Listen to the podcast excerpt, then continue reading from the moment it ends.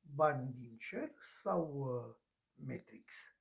Ei bine, da, se pare că pot cădea bani din cer. Cel puțin așa ne lasă de înțeles piesa de la teatru de comedie. Nu vă luați după prezentarea pseudofilozofică din program. În realitate, piesa este o comedie savuroasă.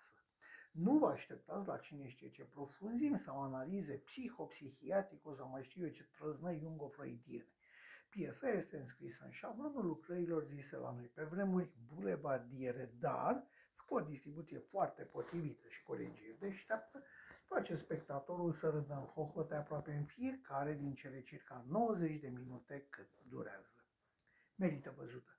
Vă veți distra și veți uita un timp de problemele vieții cotidiene ori de amenințările externe. Și așa cum ne amintim noi de pe vremuri, distribuția a fost următoarea. Mihail Anteleuacă, Mihai Bendeac, Dragoș Huluba, Delia Nartea, Șerban Georgevici, Marius Drogeanu, Liviu Pintilasa.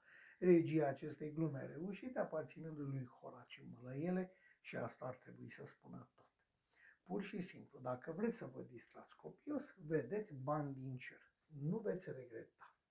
Și dacă piesa asta vă va distra negreșit, nu vă sfătuiesc să pierdeți timpul la ultimul Matrix.